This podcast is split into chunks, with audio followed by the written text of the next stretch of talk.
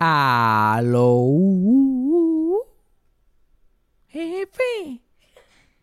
Estás mejor de la mierda. Sí, estoy mejor.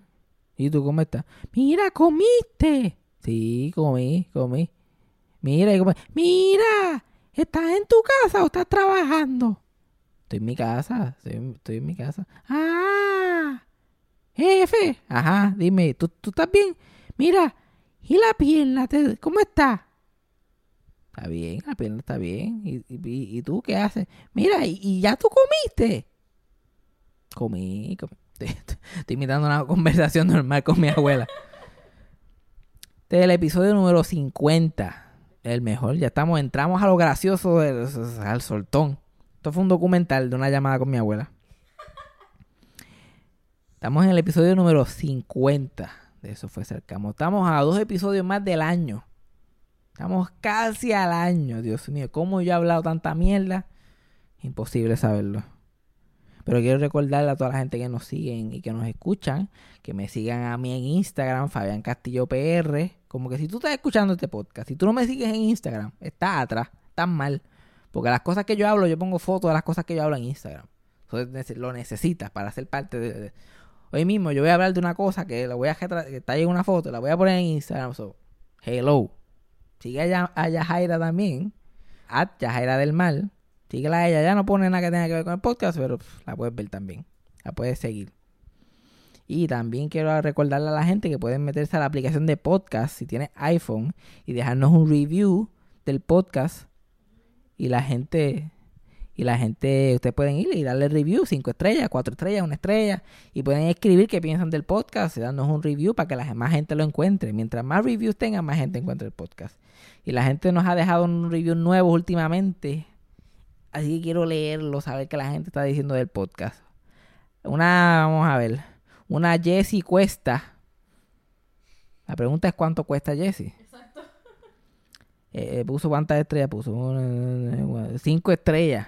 Escribió lo mejor de lo mejor. Me encanta, ya que he escuchado todos los episodios dos veces. Ay, Dios mío, señora. Gracias a este podcast no me duermo en el tren de camino al trabajo. ¿Viste? Con nosotros sufren menos.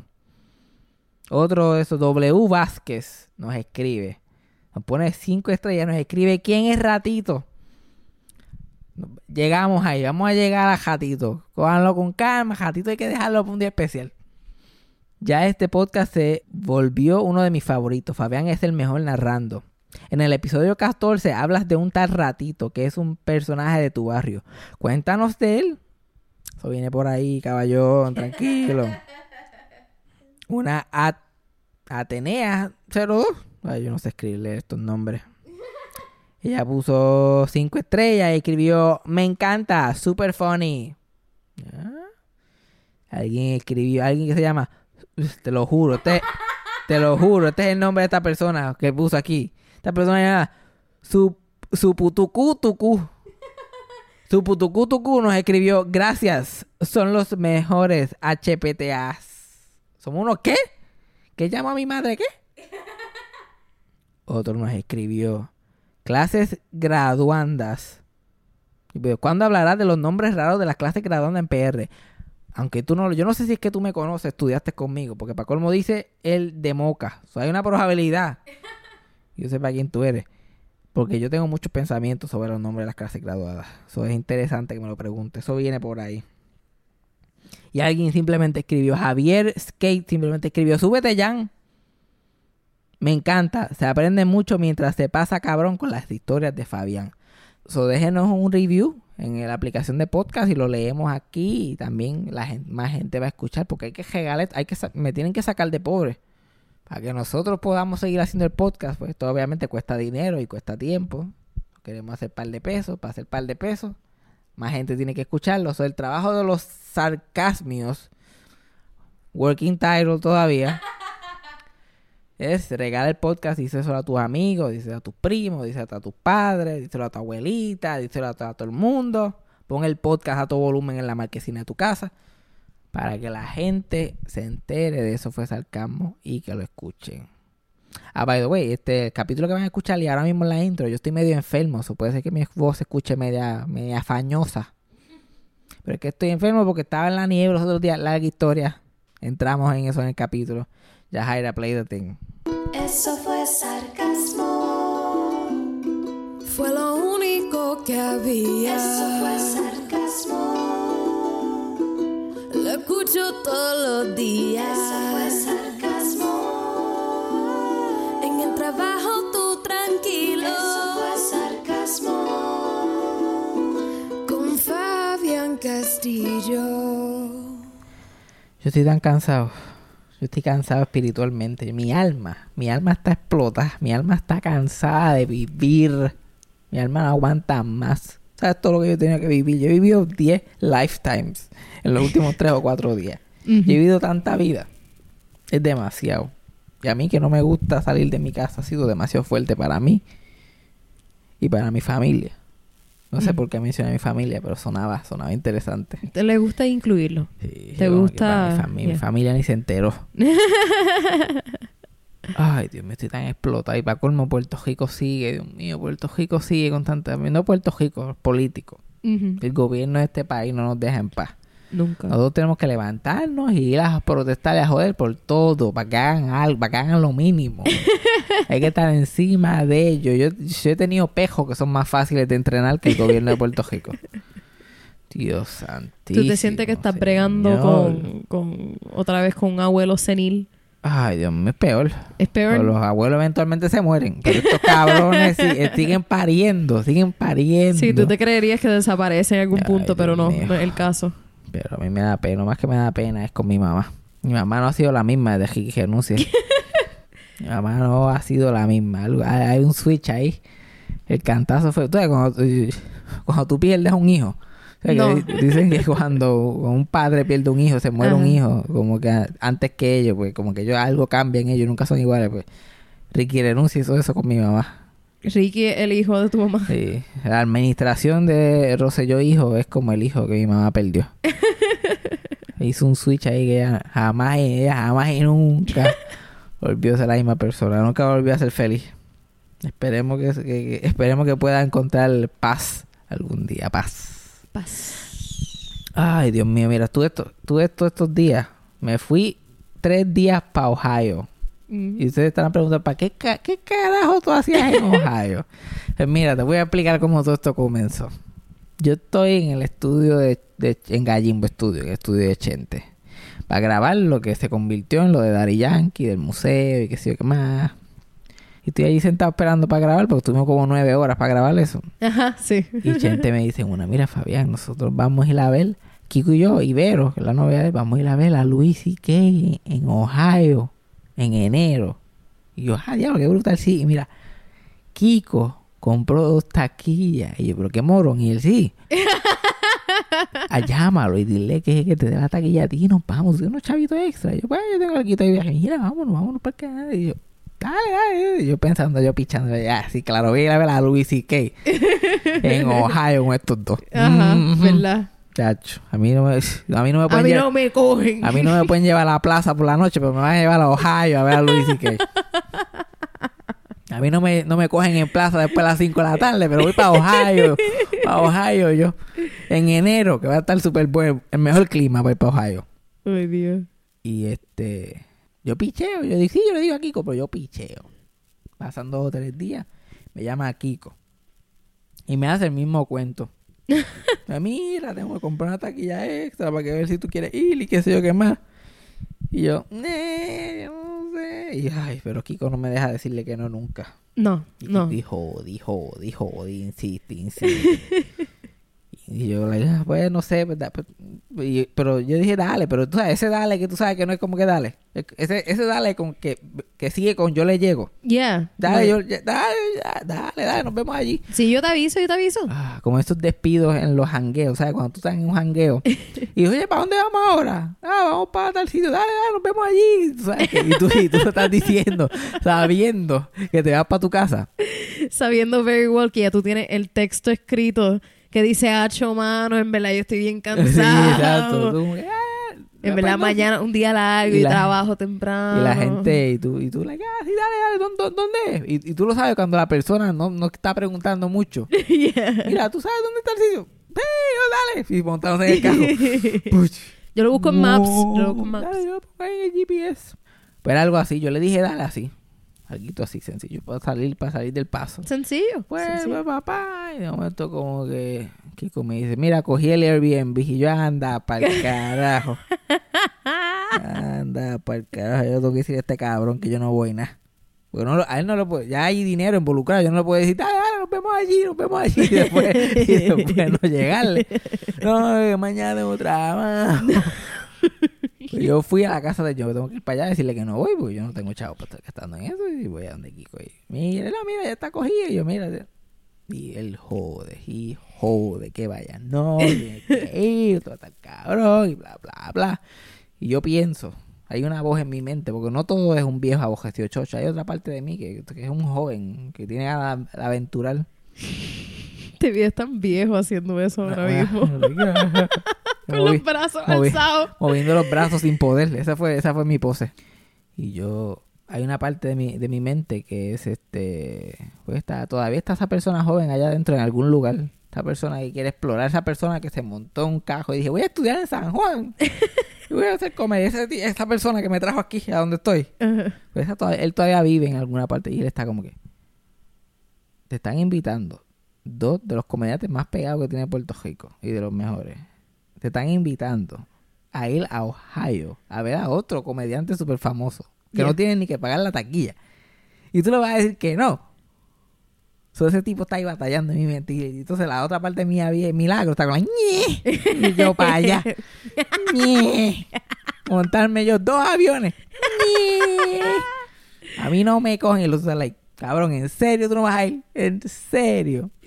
Entre una cosa y otra termino pagando yo el Airbnb, el Airbnb. Pero yo pago el Airbnb pensando, yo perdí esos chavos porque yo no voy para allá. Yo Ajá. pagué el Airbnb, pero eso es todo. No voy a comprar pasaje, no voy a ir, voy a pichar a la última hora. Pasan como dos meses. Yo estoy pichando full. y Kiko me dice, mira, este, ¿cuándo vamos a comprar los pasajes? Y yo, mira, yo no voy para allá. Este, este, este embuste se ha ido muy lejos. It's gone too Sí, far. este embuste ya como que te está cogiendo patas, esto está ya llegando a otro nivel, yo no quiero esto, yo no voy para allá. Ah, pero el Airbnb, quédate con los chavos, te los regalo. Coge un Airbnb con dos camas, pon las cosas tuyas en una cama y duerme en la otra, a no importa. Exacto. Y como que no, para yo tengo que dar los chavos para atrás. Y entonces él haciéndolo como es la gran inconveniencia para yo, como que no, cabrón, te lo juro, quédate con los, quédate con los chavos. Yo nunca voy a decir nada de esos chavos. Esos chavos para mí, yo ni me acuerdo que existen, ¿ok? Más chavos he votado yo en nuts, ¿ok? Tú olvídate del gesto.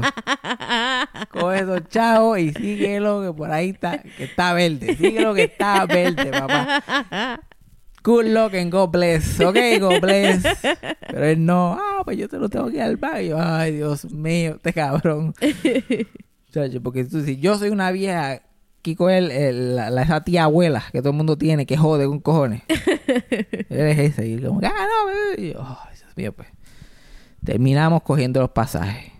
Estaban buscando los pasajes. Y yo, como que estos pasajes van a estar bien caros. Y yo voy a decir que yo no tengo chavo porque yo soy pobre. Yo estoy ahí como, uh, porque hay- por- A mí me encanta como todo te ha fallado hasta ahora. Pero tú sigues. Tú Sí, como, pero uno, uno no se puede rendir. tú como que esto no funcionó. Ajá, pero, pero déjame intentar mira. otra vez, pero un poquito distinto Pero- pero- ahora. como el coyote y el coge camino. Pero es que mira, es un vuelo de Ohio a Orlando, de Orlando a Puerto Rico. Son dos vuelos Yeah. caritos. Y los compramos como tres semanas antes del vuelo. Para colmo. Ah. Yo estoy como que hasta aquí llegamos. Yo voy a tener que ir a hacer el show, hacerme el triste diablo, malo, porque está muy caro, yo no tengo chavo, la bendición se acabó. Estoy haciendo todo el show preparado. Conseguimos los pasajes ida y vuelta baratísimos. Pero una cosa ridícula. Era como 200 pesos por los dos aviones ida y vuelta. Oh my God. 200 con los taxes 247 pesos. Y estoy como que sea la madre que me... Y él como que ya está bien bueno. Y yo como que... Diablo, en verdad que yo no quiero ir. Ya, ya no, ya no me queda. Yo no quiero ir, Kiko. No me hagas ir.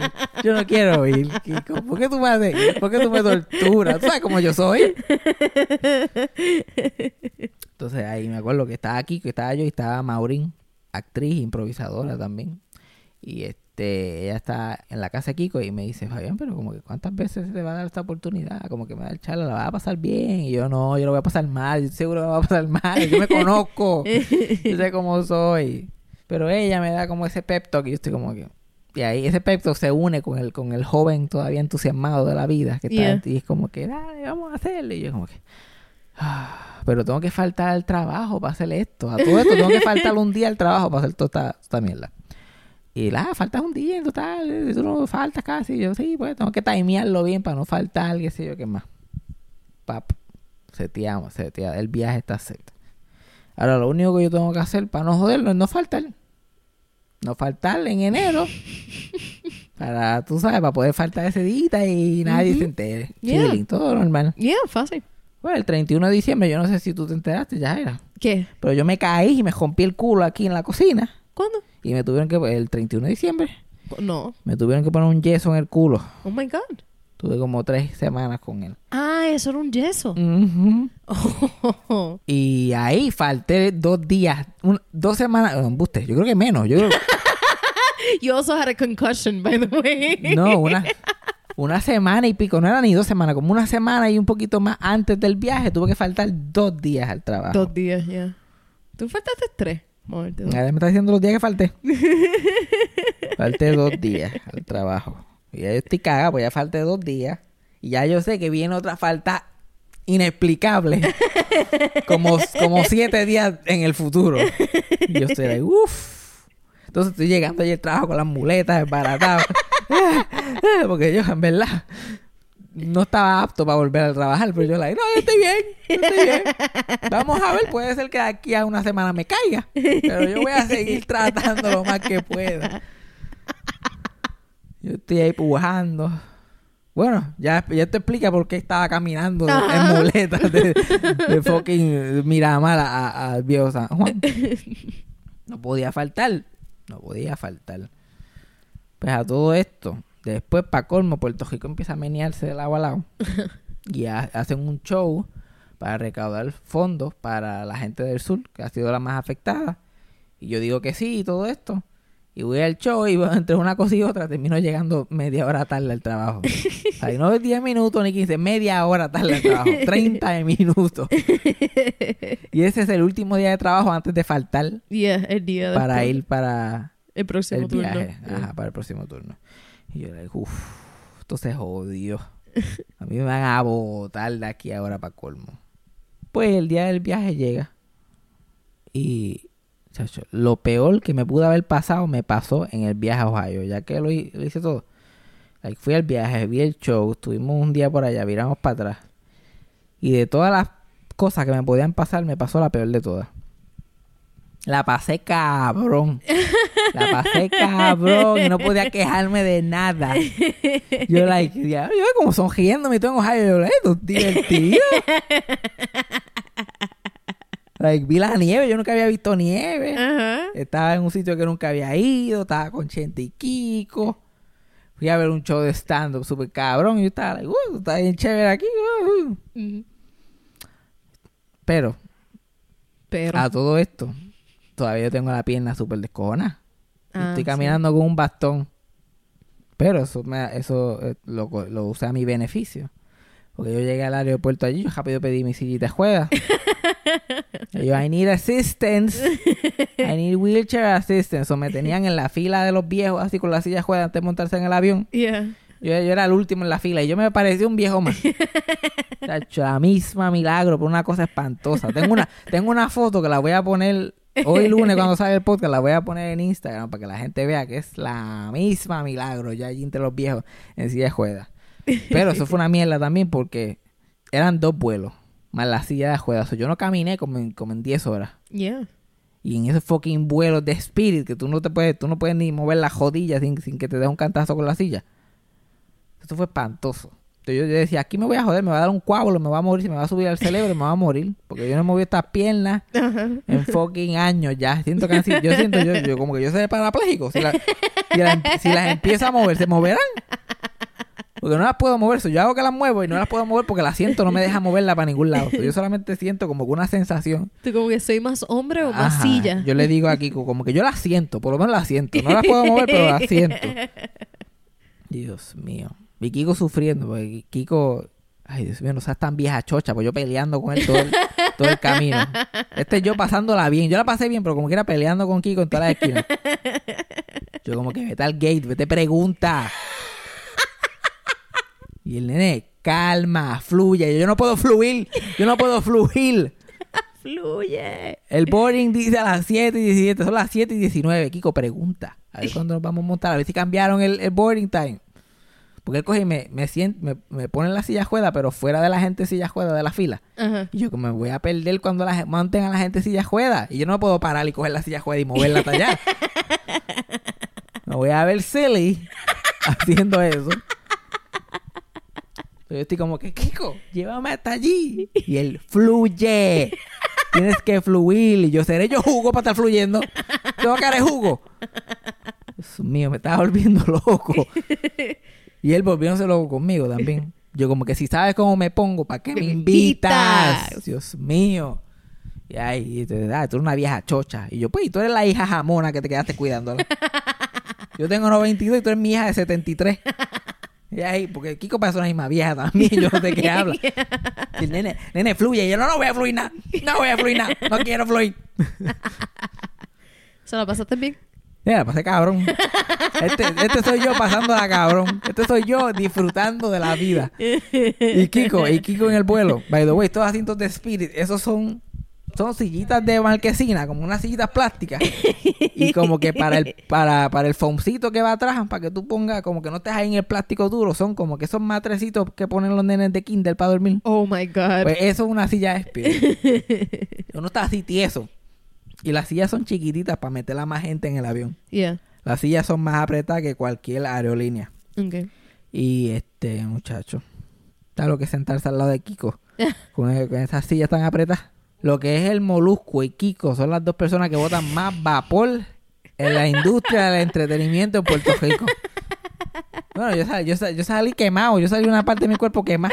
Tú has tenido experiencia first hand de los dos. De los dos, chacho. Yo me podía poner un tenedor en el brazo como si fuera un pavo. Ya yo estaba en, en el horno. Yo estaba ready to go, bronceado de un lado. Ay, vida. No, entonces, este, yo no podía, para colmo, que estaba apretado, yo no podía estar derecho apretado. Yo estaba con una curvita, porque el codo y parte de- del estómago de Kiko estaba así, como que cogiendo espacio en mi silla. Entonces yo estaba como que así viroteado. Ajá. Todo el viaje, cinco horas. Oh my God. Así que te pod- y, no, y sin poder mover mis piernas. Sí. Así que te podrás imaginar. Me imagino. So, viajamos toda esa pendeja. Y fuimos a un... By the way, en Ohio no hay nada que hacer. Absolutamente nada. Nada. Y no es ni una exageración, no es como que, ah, el podcast, no hay nada que hacer. Fuimos a un mall, tuvimos como una hora pa- a, a saber si el mall estaba abierto o cerrado. Oh my God. No había nada. O sea, cuando los malls abren tempranito un día en semana, Yeah. pues así estaba todo el día. Habían 25 personas en ese mall contando los empleados. El food court era enorme y tenía un montón de restaurantes cejados. Solamente tenía tres fast food trabajando. Un food court enorme. Y no había más que. De los tres, los demás parecían que estaban cejados. Yo pensaba que cuando habíamos llegado, en mi mente, como yo estaba todo jodido del, del tiempo que había cambiado y todo eso, yo pensaba que habíamos llegado temprano y que los restaurantes no habían abierto. Eran como las 3 de la tarde y era un viernes. ¿Qué? Y todo estaba cejado más que, esos, más que esos tres sitios. Y los pasillos, la mayoría de las tiendas estaban cejadas. Lo único que había era un JCPenney. Este fucking mall hacía ver al Santa Rosa Mall como Plaza Las Américas. Santa Rosa Mall es The Mall of San Juan comparado con este fucking mall. Oh my God. Era como un espacio vacío.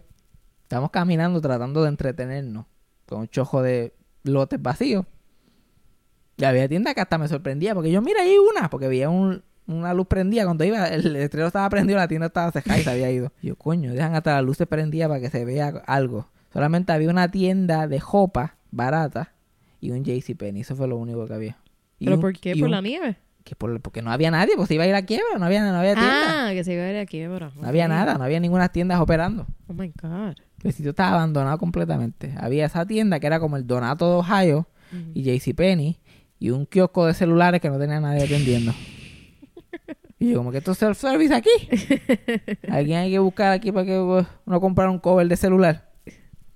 Y allí, Chente, Kiko y yo estuvimos allí un jato tratando de entretenernos. Dando vueltas. Porque no, "Ah, vamos a ver cosas. No había nada que ver. Entonces seguíamos dando vueltas por el mismo pasillo.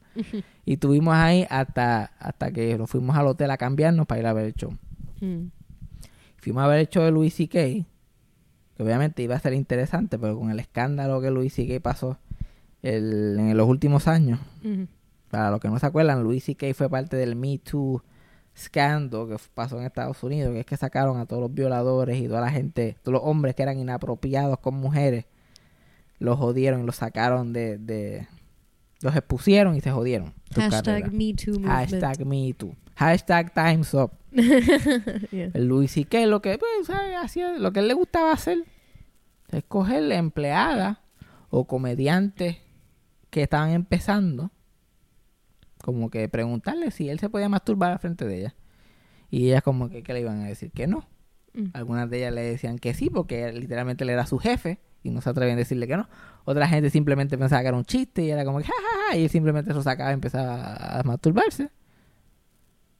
Alguna gente ni se lo decía, solamente lo llamaba por teléfono, empezaba a masturbarse y de momento ella se daba cuenta cuando lo escuchaba. Ujú. Esto se descubrió, y él se jode, desaparece por un tiempo, ahora está regresando. Entonces nosotros estamos como que, ¿qué va a decir este cabrón? y a todo esto, los primeros shows que él hace de, de stand-up el año pasado, uno de ellos lo grabaron completito, por audio, y lo pusieron en YouTube. Y se jodió. Él perdió todo ese material porque lo pusieron en YouTube en la hora completa y lo escuchó millones y millones de personas. Todo ese material que él hizo ahí se jodió y tuvo que empezar de cero. Oh my God. Pues ahora está haciendo este show, esta, esta gira otra vez y están haciendo material otra vez nuevo. Ahora hay, y esto lo está haciendo muchos comediantes en Estados Unidos por ese mismo problema. Porque no es como aquí en Puerto Rico, aquí yo hago stand-up y, y salgo en todos los fucking stories de todo el mundo y yo no puedo hacer nada. Todos mis chistes están ahí fluyendo y boomerang, así yo, moviendo, moviendo mi asquerosa vajiga de lado a lado. Viendo stand-up, y yo lo que veo es un ogro ahí con una vajiga. Oh my god, what the fuck, ay, most horrible thing. Esta es la cosa más fea que yo he visto en mi vida. Chair story. Ahora hay compañías que los comediantes están contratando para que eviten que la gente use sus celulares en los shows. Mm. So, para que evitar eso, que la gente esté grabando tu material y qué sé yo. Contratan a esta compañía y entonces nosotros entramos al show. Ya yo sabía eso, yo le había dicho a a Kiko y a Chente. Yo, van, a, van a hacer algo que no los van a de- dejar usar el teléfono. Entramos y lo que tienen es una pendeja, unas bolsitas de tela. Y estas bolsas de tela las cogen y la, este, te las dan como, ah, ¿tienes celular? Y yo, sí, y te, ponen la, te dan la bolsita de tela y tú metes tu celular en la bolsa de tela la ciejan con, con un pin, como que con un alfiler, la ciejan así y le ponen estos imanes como que de jobar tienda, que lo sella completamente, que no hay forma de abrir esa bolsa. Y después te dan el celular, no te tomas, disfruta el show y tú tienes un celular y que tú no puedes hacer nada con él. Lo tienes solamente como que en la mano, en una bolsita, que no lo puedes ni meter en el bolsillo porque la bolsa es enorme. Lo tengo ahí. By the way, no me explique cómo, pero Kiko compró estas dos taquillas por accidente y la compró en dos sitios completamente diferentes. Kiko estaba como en la quinta fila, yo estaba en la fila número 27, en el otro lado del teatro. Él estaba en, en la K, yo estaba en la T. Ajá. Pero yo me siento solo. Y Chente y Ibero se sientan al frente también en otro sitio, que estábamos todos regados en el teatro. O sea, yo vi el show solo, básicamente. Y el show empieza y me gustó el show, me estaba riendo con cojones y qué sé yo. Y Luis que está haciendo sus cosas. Y bla- habla del, habla de- del escándalo y tiene su perspectiva en eso. Y es bastante interesante. Pero a mitad del show le está hablando y qué sé yo qué más. Y él se baja así de... What are you doing with your phone here? How did you get your phone in here? Alguien lo estaba grabando. Entonces él le- lo trata nice, como que yo, yo fuera él, yo estaría como que volviéndome loco después de lo que me pasó.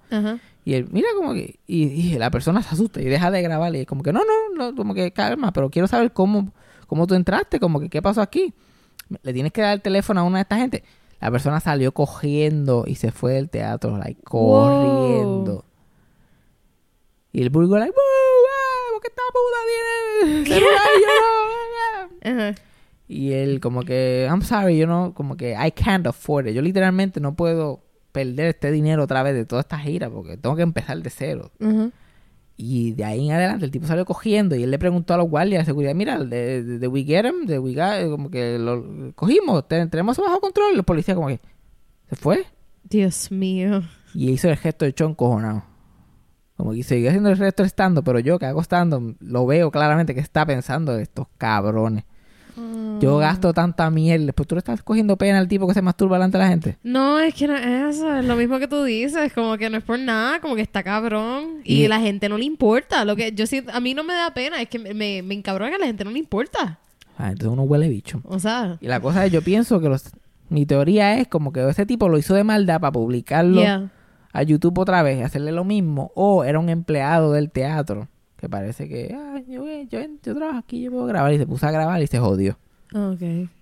Yo me la pienso que, que fue alguien que lo estaba grabando para publicarlo. pa' Sí, pero como no ha salido todavía, como que a lo mejor lo encontraron en el parque y le metieron una pela. Una paliza. Una paliza para los mexicanos que están viendo. y el gesto de hecho lo hizo encojonado.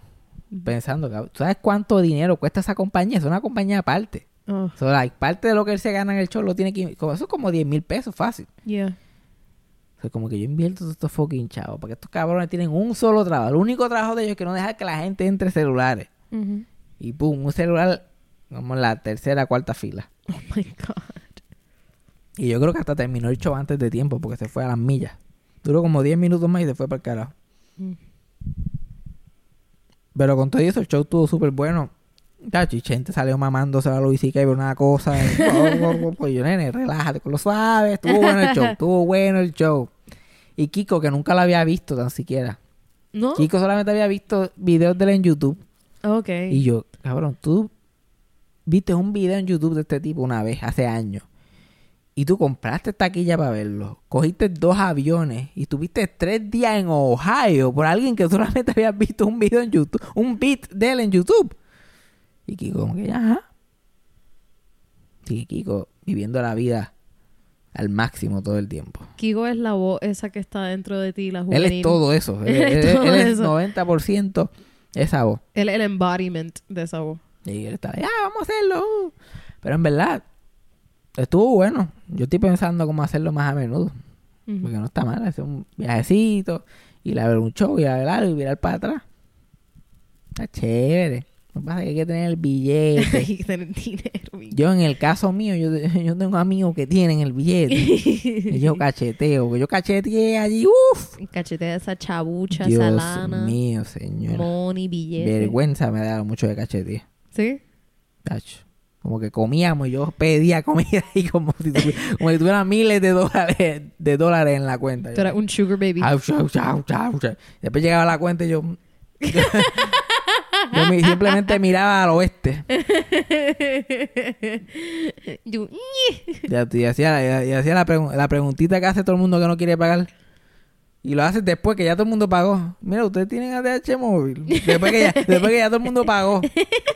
Y yo sé que Kiko no tiene ATH móvil. Ajá. Y este, gente, no sé, pero yo le pregunté, y como que, ah, no te preocupes. que Yo, like, no vuelva a traer el tema, no insisto. insisto, yo me meto, like, tú tienes más chavo que yo. esto para ti no es nada. Esto para, yo no como dos días y pago esta comida. la, la cosa que yo me pregunto, la, la genuina pregunta que yo me hago es, ¿por qué esta gente me invitan a esto? Like, yo no soy buena compañía. yo no soy divertido. Yo no tengo chavo. Yo es. Esto, cabrón, ¿cómo, esta gen- ¿cómo es posible que esta gente disfrute mi compañía? Eso no puede ser posible. Yo creo que sé que ¿Qué? quieren salir en el podcast. Debe ser. Eso Tiene es. que ser eso. Quieren salir en Queremos podcast. ser parte de eso fue sarcasmo. Parte de eso, el- eso fue sarcasmo team. De momento pensé que iba a ser mi enorme bicho. Como que iba a decir algo así. Bueno, también. Puede ser. Eh, Iba a decir como que, ¿tú sabes lo que debe ser? Tu bicho de caballo. tu bicho de caballo. Y yo, ah, ¿verdad? A mí siempre me olvida mi bicho de caballo. no, pero genuinamente me lo pregunto todo el tiempo. Yo, ¿por qué porque la gente, y la gente que me escribe, a mí, gente que escucha el podcast me escribe como si me conociera toda la vida. Ajá. Yo, mira, voy a estar en Puerto Rico tal y tal día, a ver si podemos ir a comer. Y yo, ¿quién tú eres? yo sé quién tú eres. Porque han habido gente que escucha el podcast que yo los conozco en shows y cosas. Y ahí me invitan para algún sitio, para ir, para ir. Poquito más entendible, pero gente que por en Instagram nada más, like, hey, mira, Sí. Bueno. Yo soy de tal lugar, voy para Puerto día Rico. voy a Puerto Rico, a ver si usted quiere ir a un paseíto, una vuelta a hablar mierda. Y yo como, primero que nada, yo no- lo más entretenido que yo soy es en este podcast y en más ningún sitio. Yo- y me hago esa pregunta y, y con Chente y Kiko más todavía que lo que hago es pelear con como que estar quejándome de estar en Ohio y que no hay nada que hacer Yeah. y que Kiko no sigue instrucciones. Yeah. Yo como que Kiko te dije y como Dios mío, fluye. Fluye. Fluye. Fluye. Dios mío, tienes que fluir. Te voy a decir eso ahora, mano. Tienes Eso es, lo fluir. que, eso es lo que me decía todo el tiempo. Fluye. Fluye. si no me dice, te voy a dar. Todo el, todo el tiempo me dice eso. ¿Tú no sabías eso? Cada caso me lo dice. Eso me encanta. Como si fuera, como si fuera, como si fuera mi tía abuela o mi madre o algo así. Yo te dije eso la semana pasada como una, que- ¿verdad? No, pero tú me lo dijiste que me ibas a dar genuinamente. Y como me dice, como yo como No que, puedo. ah, no, porque sigue, sigue, te voy a voy dar. a dar. Y me No mira mal, y me mira mal y me mira a los ojos. Entonces, como mi Mike, como que me mira mal y después cierra los ojos y cuando los abre está mirando para el otro lado. El clásico, el te voy a dar, caja, lo dices. Te voy a dar. Te voy a dar, sigue, sigue, sigue. Yo te digo sigue, eso sí, yo sigue. El otro día ya era me dijo, ¿tú quieres que yo te meta en la cara? No me dijo te voy a dar. Él me dijo, ¿tú quieres que yo te meta en la cara? Y su, y su nariz estaba moviéndose, como que los hoyos de su nariz estaban como que... Ay, Los hoyos de su nariz me dieron, esto no es relajo. Yo sentía- bájale, bájale 10. Yo sentía como si estabas dándome el fluye al máximo. Tú estabas ahí como que ya era fluye. Y yo, no. Ya, yo estaba jodiendo a Yajaira por algo. Yo no me acuerdo ni qué. Ahora no como importa. vivimos separados, Yajaira se- algunos días se queda aquí en mi apartamento. Y yo lo que hago es joder. Yo como, Es como un hermanito. yo lo que hago es joder. tú digo, como yo tengo el control que vas a salirte. y estoy jode, que te jode, jode, que te jode, jode, que te ¿Quieres jode. irte? Está bien, vete para ti. Ay, vete, vete para tu ¿Tú tienes chavo para ese peaje? Ay, yo no sabía.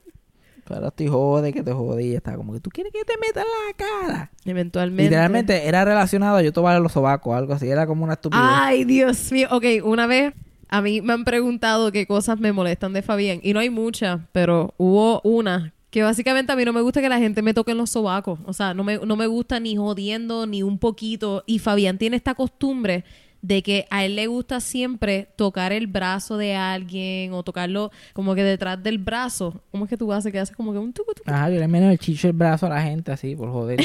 y eso a mí no me molesta. I pero- mean, yo no se lo hago a la gente que conozco, tampoco, tampoco que yo soy el Luis C.K. de Puerto Rico. Como que voy a donde mujeres, mira, ¿te puedo menear el chicho el brazo? Eh, pues, eh, eh, Sí, creo. pues sí. Eh, pues sí, pues sí. Es que me tuve que dejar porque él salía en teatro breve. Y yo, y yo no sabía. Yo solamente quería ser la actriz. Yo una vez lo vi en Chente y pues... Y una vez lo vi en Yenda hablando de Daddy Yankee. Pues él tenía más poder que yo, que iba a ser yo en este momento. Hombre poderoso, otra vez. A Yajaira no le gusta que le toquen los sobacos. A mí no me gusta que me toquen los sobacos. Yo no creo... I don't think that's a thing. Ok, ustedes saben la escena de Dirty Dancing que este Patrick Swayze está bajando la mano lentamente por el brazo de la tipa. Eso es como que un nightmare. So Fabián ese día estaba jodiendo y seguía tocándome en el sobaco. Yo no te estaba tocando el sobaco. estabas intentando Yo tocarme el estaba sobaco. inte- Yo estaba torturándola psicológicamente, que es You were diferente. treading territory. Yo ¿ok? estaba como que. No, oh my God, lo hizo ahora mismo. I'm gonna ¿Ves? punch you. Eso no es tocar, eso es como que, ah, te toco. Yo estoy torturando. Es como, es como, es como waterboarding. Ah. Como waterboarding. O sea, no te estás ahogando, pero lo sientes que te estás So ahogando. tú estás admitiendo a waterboarding. Is that what you're doing right now? So you're for waterboarding? Básicamente. Ok, everyone, todo el mundo aquí. Fabián for waterboarding. Ya, así te va a llamar el episodio. Fabián for waterboarding 2020. Pero ya, a mí me gusta joder. Yo soy insoportable, eso por eso me explico por qué la gente se junta conmigo. Ay, you're Honestamente, es una pregunta genuina. You're fun. I'm not fun. You're fun. Ish. Nosotros le hemos metido el inglés hoy con cojones a este podcast. Ay, perdón, soy yo siempre. No, pero yo también. Yo he dicho un montón de... Yo te digo, cada vez que digo algo, yo, puñeta, porque estás hablando tanto inglés? Podcast se va a llamar This Was Sarcasm. This Was Sarcasm with Fabián Castillo. With Fabian Castle.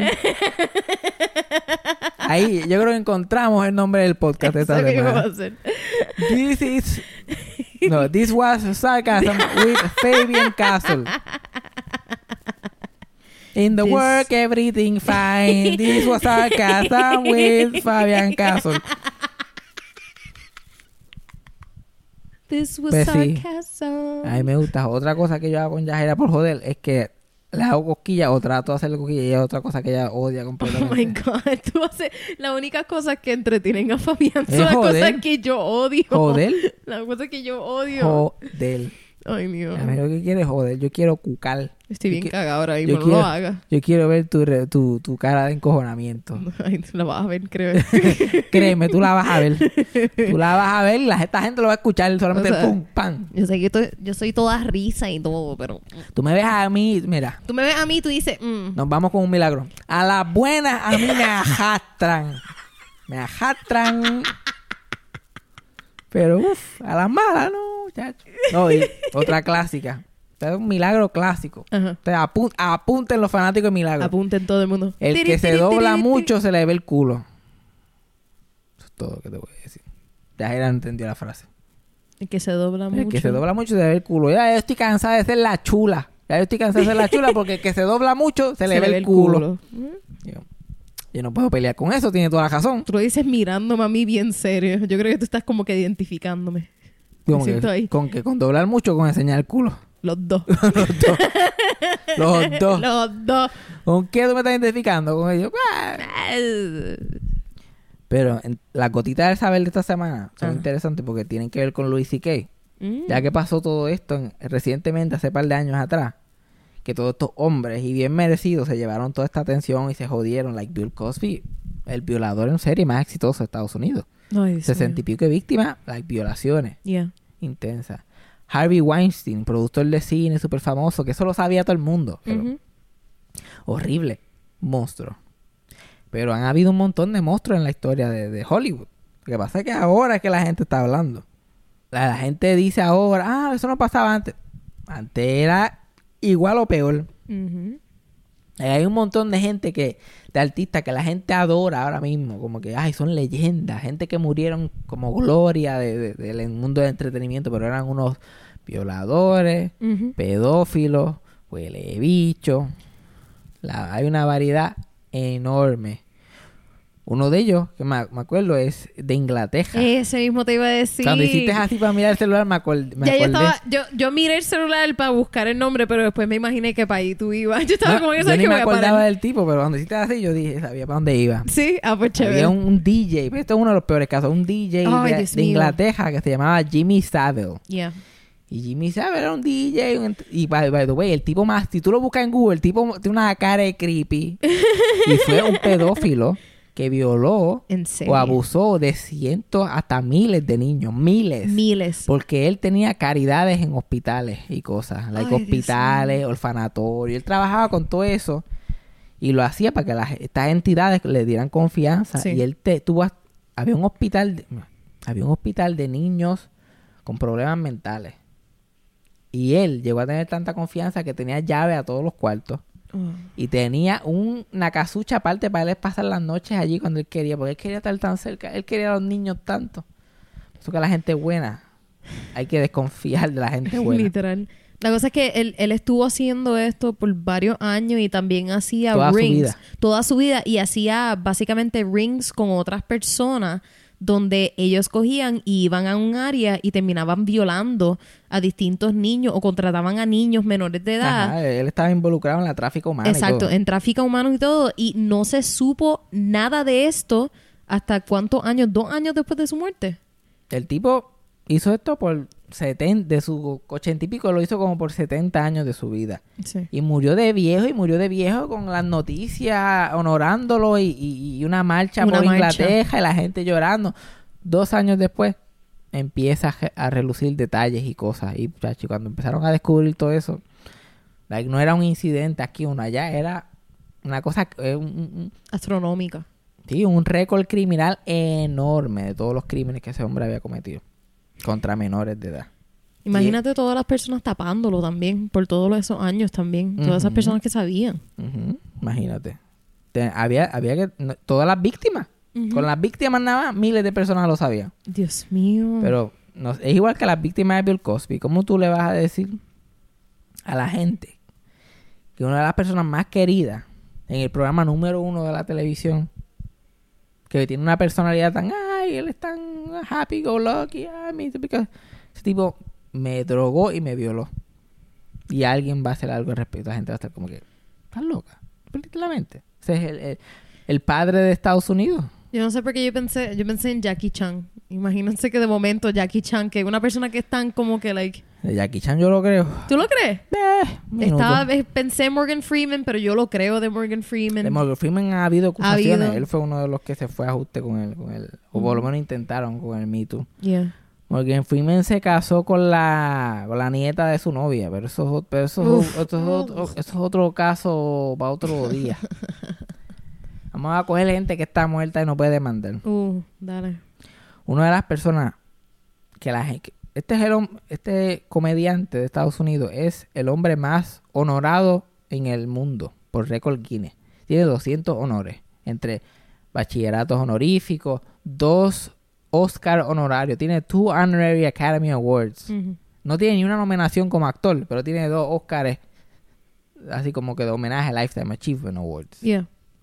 Y tiene 200 y pico. Hay un montón de calles con su nombre, aeropuertos con su nombre. Tiene botes con su nombre. Un héroe todavía de la queja, de toda la- Bob Hope. Uh. Y Bob Hope era, no solamente era un bellaco, Ajá. pero trataba a las mujeres con los pies y era como que la gente, hay, hay discusión si las violaba o no. Pero lo más malo que se ha dicho de, de él, Bob Hope era famoso por ir a las áreas de queja a llevar shows. Desde la Segunda Guerra Mundial hasta la, el, el hubo en el Golfo Pérsico en los 90. Yeah. Él fue a todas esas áreas de queja a entretener a la gente y hacía programas de televisión y de radio y traía iba él a hacer chistes, a hacer su stand up y traía este cantantes y actores, hacían sketches a ver, a diferentes sitios en el mundo. Y dicen que él traía, porque siempre traía, bien sexista, siempre traía una tipa que estaba bien buena en el momento. Y la, y la sacaba solamente para que los tipos la vieran y empezaran a gritar como los locos. Y él decía como que... Eh, Here's a little something to find out what you're fighting, to remember what you're fighting for, porque por qué están peleando. Y sacaba a Raquel Welch o a Marilyn Monroe o todas estas tipas las sacaba con un trajecito apretado, bien bonitas y salían y ya solamente salían y los tipos, imagínate, en el ejército no han visto una mujer en dos o tres meses, se volvían Yeah. locos. Ujú. Pues supuestamente él traía a esas mujeres allí y después le decía, "Si- yo no te lo meto aquí, te quedas aquí en Vietnam o te quedas aquí en el medio del cool mundo, te quedas aquí en Alemania, te quedas aquí. Y las mujeres tenían que tener sexo con él para después montarse en el avión y regresar a su casa.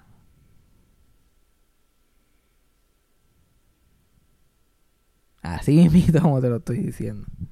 Y él tenía Sí, él estaba casado con su esposa, estuvo casado setenta y pico de años con su esposa. Y la esposa lo sabía. La esposa no le importaba un carajo. ¿Qué le importa a la esposa? Después que no fuera ella, ella, ella, después que no me lo metas a mí, tú haz lo que te dé la gana. Keep it away from me. Ajá. Él, él tenía chillas que eran actrices, modelos, bailarinas, algunas que eran actrices chippy que no eran ni famosas. Él, él tenía de todo, de todo por ahí. Y él estuvo trabajando hasta que tenía, creo que hemos hablado de él, que, que viejo. Yeah. Bueno, no, casi 100 años todavía trabajando. Y hasta como los 89 todavía tenía chillas, chillas por ahí y chamaquitas. Las reinas de belleza y pendeja. Una de ellas, que se llamaba, si no me equivoco, Barbara Payton. Ella era una wannabe actress. Y él empezó a chingársela, chi- felizmente. Y era como que su chillita oficial por un tiempo. Y él le pasaba un dinero. Y ella seguía pidiéndole más chavos y más chavos y más chavos. Hasta que eventualmente él cortó con ella. Y cuando cortaba con ella, pues lo que hacía era que le daba una cantidad de dinero para que firmara un contrato de nunca decir nada y qué sé yo qué más. Pues la conoció, chichó con ella varios años. Ella se convirtió en una alcohólica y empezó a tener problemas con drogas. Y él como que no estaba para el papelón, sobrepagó los chavos y le eh, dijo el contrato, no hables de mí, papá, papá. Y después ella como quiera habló de él para más chavos en una revista. Esto fue en los 50. Ujú. Y él dijo, ah, yo, yo soy la chilla de Bob Hope, se me estoy esto, me pago tanto. Y él cogió y le destrozó la vida. Ahí no pudo- ella no pudo conseguir más papeles en Hollywood, hasta los pequeños que estaba haciendo. Porque eso- obviamente cuando eran chillas de él, ella tenía lo que ella quisiera en cualquier lugar. Yeah. Porque todo el mundo sabe que era la chilla de él. Pero a la vez que, que fue su ex chilla y él le dijo a todo el mundo, esta tipa está loca, yo no quiero como que jodanla, yo no quiero saber nada de ella, bla, bla, pues todo el mundo en Hollywood la jodió. Wow. Y ella terminó siendo una prostituta de cinco pesos por ahí por Hollywood y murió del alcoholismo como murió siendo una prostituta. Y, era una- y él la conoció como que una actriz joven que tenía futuro. Y como una chamaquita que había recién llegado de Hollywood. Y él como que, yo quiero a esa tipa. Que ella pudo haber tenido una cajera grande si no se hubiera encontrado con él. Y así le pasaba a muchas mujeres en esa época. En Hollywood, hablando del Me Too, porque no hay, no, no, no, no hay ni que hablar de comediantes y actores específicos que lo hacían. Simplemente hay que hablar del sistema de violación y de acoso sexual que había en los estudios. En el episodio pasado estábamos hablando de los fixers de Hollywood, la gente que arreglaba las cosas y que hacía que todo fluía. Había un sistema en, en Hollywood. Los actores trabajaban por contrato a los diferentes estudios de cine. En los, de eso fue desde los 20 hasta finales de los 60 por ahí. Era este el sistema de los estudios en el cine. Pues ellos siempre estaban buscando nuevo talento. Y los tipos que buscaban talento muchas veces cogían chamaquitas de 17, 18, 19 años. Y las que estuvieran bonitas, las contrataban en el spot. Como que, ah, mira, tú quieres ir para California. Tú quieres ir para California, ser actriz. Tú quieres ir para California. Y llevaban un montón. Like docenas y docenas. Habían como 200, 300 muchachas, todas bonitas, jovencitas, llegando al estudio pensando que van a ser la próxima Marilyn Monroe. Y cuando llegaban allí, las ponían en la posición que se llamaban The 9 to 5 Girls. Y The 9 to 5 Girls lo que hacían es que iban eh, de 9 a 5 durante el día, iban a las oficinas de los diferentes empleados del estudio y ellos las violaban o las acosaban sexualmente. Esa era, esa era toda la función de ellas. Le decían que iban a ir a audiciones o iban a hacer diferentes cosas, pero en realidad solamente iban a donde estos tipos y ellos las acosaban, las violaban, las hacían 20 mil cosas. Ellas, como estaban bajo contrato al estudio, no podían hacer nada. Y no se atrevían a hacer nada, porque en esa época que tú podías hacer. Y esas eran las la, the 9 to 5 girls. Y le cogían, le sacaban el jugo, las traumatizaban. Ellas terminaban siendo prostitutas, terminaban siendo drogadistas. Y eventualmente, después de dos años, le cancelaban el contrato y las mujeres terminaban en la calle.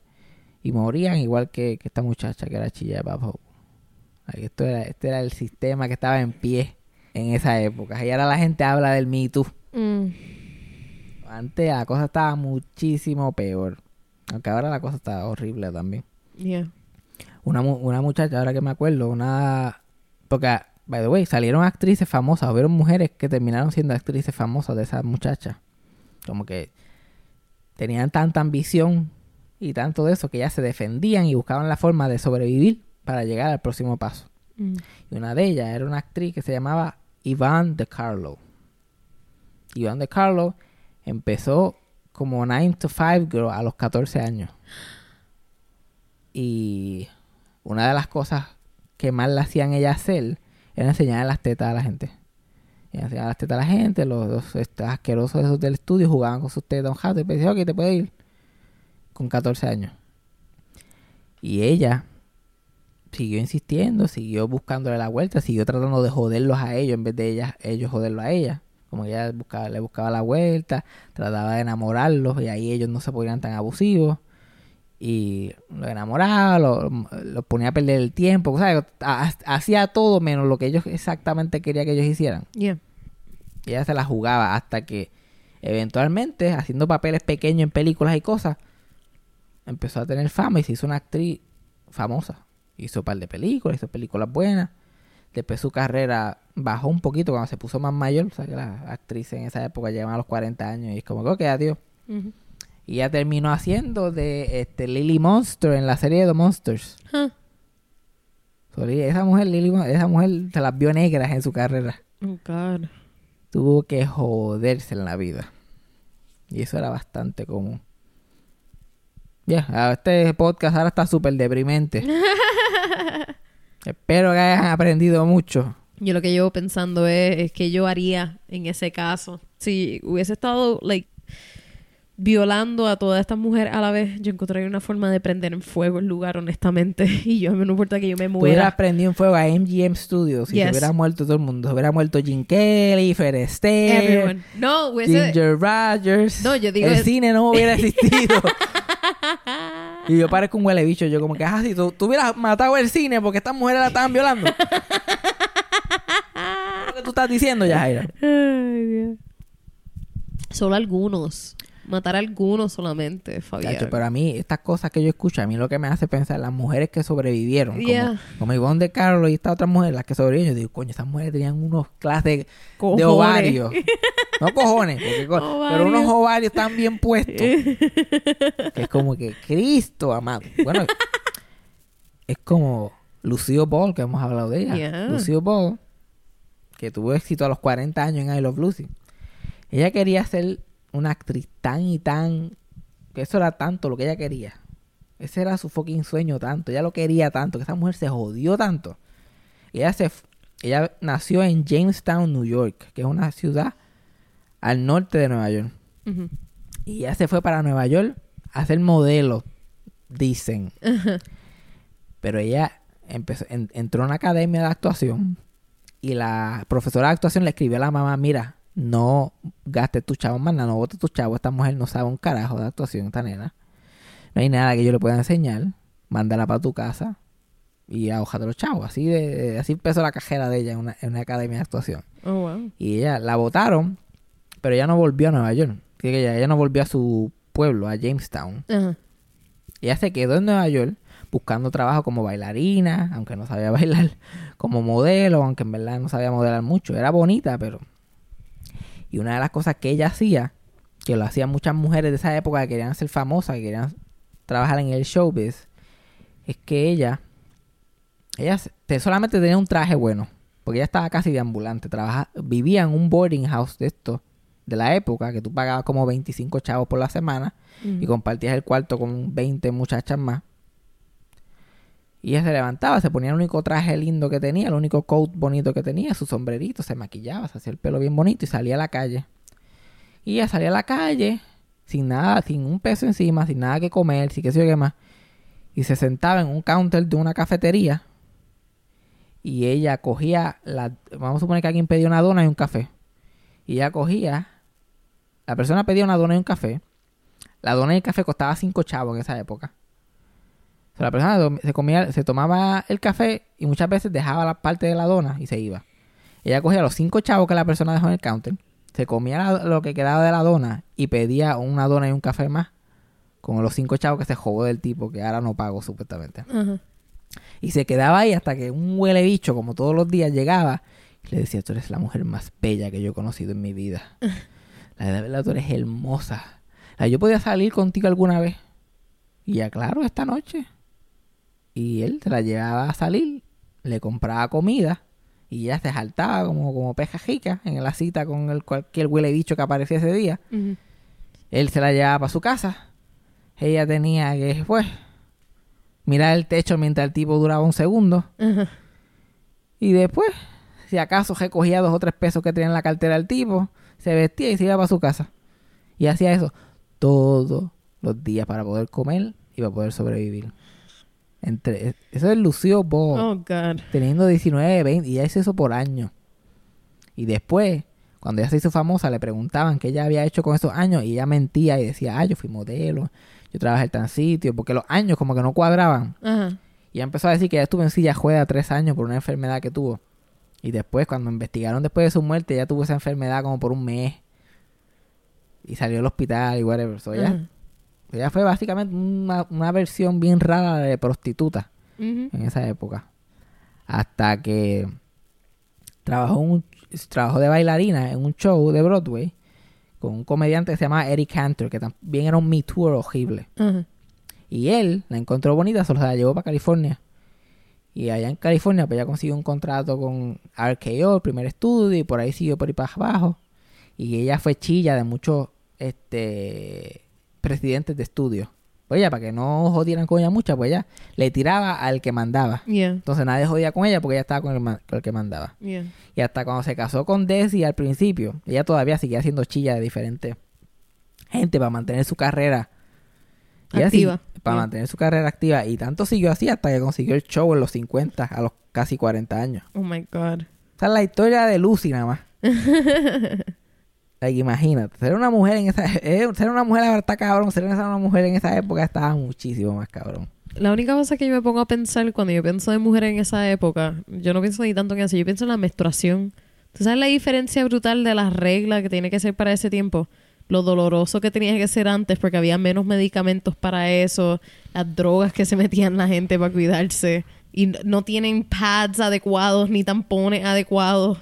Bueno, tenían adecuado para la época, lo no, más pero que había. imagínate Lucy literalmente siendo, o sea, no tiene dinero para comprarse una dona y un café, va a tener dinero para comprarse pads. Me imagino que ella tenía que tener una tela que rehusaba. Mm, Y, ¿sabes? Es casi imposible saber qué hacían esa gente antes porque esa gen- era como si no existiera. No, porque no se habla. Ajá, la menstruación es inexistente en el récord de esas personas. ¿Tú crees que hay una, alguna entrevista en el mundo que Lucy habla de su menstruación o de su regla? Nunca. Jamás en la vida. Igual de la sexualidad de la gente era como que no era inexistente. La gente no tenía sexualidad. Era como que ay, se casaban y tenían un hijo. Y ay, Dios mío, y todo era. pero Hasta en las películas. Las películas se daban un beso y después la cámara se movía, hacía un panning a la Yeah. ventana y amanecía. Y después la cámara volvió otra vez. Y ella como, ay, eso era lo más fregado que se ponían. Y ellos Ajá. todavía estaban ahí en la misma esquina, en el mismo sofá. Eso era, eso era, uy, esto es pornografía. Eso sí, yo no me quiero imaginar lo complicado que era todo eso. Súper, súper complicado. Pero ya hemos deprimido a la gente suficiente. Yeah. Ya hemos cambiado opiniones sobre Lucio Ball suficiente por la noche de hoy. Hay gente que no va a ni dormir esta noche. Like, anda carajo. Pero así es la vida. There's no business like show business. There's no business like Pero esto ha sido this. This Was Sarcasm This with was- Fabian Castle en Yahaira sarcasmo con Fabián Castillo. Eso fue Sarcasmo con Fabián Castillo. Producción, edición y tema musical por mí, Yajaira del Mar. Co-creado por Freddy Alonso y escrito por Fabián Castillo con material adicional por Javier Carmenati. Síguenos en las redes. Yo soy Yajaira del Mar en todas las redes sociales y pueden conseguir a Fabián como Fabián Castillo en Facebook y Fabián Castillo PR en Instagram. Gracias por escuchar. Hasta la próxima. Eso fue sarcasmo.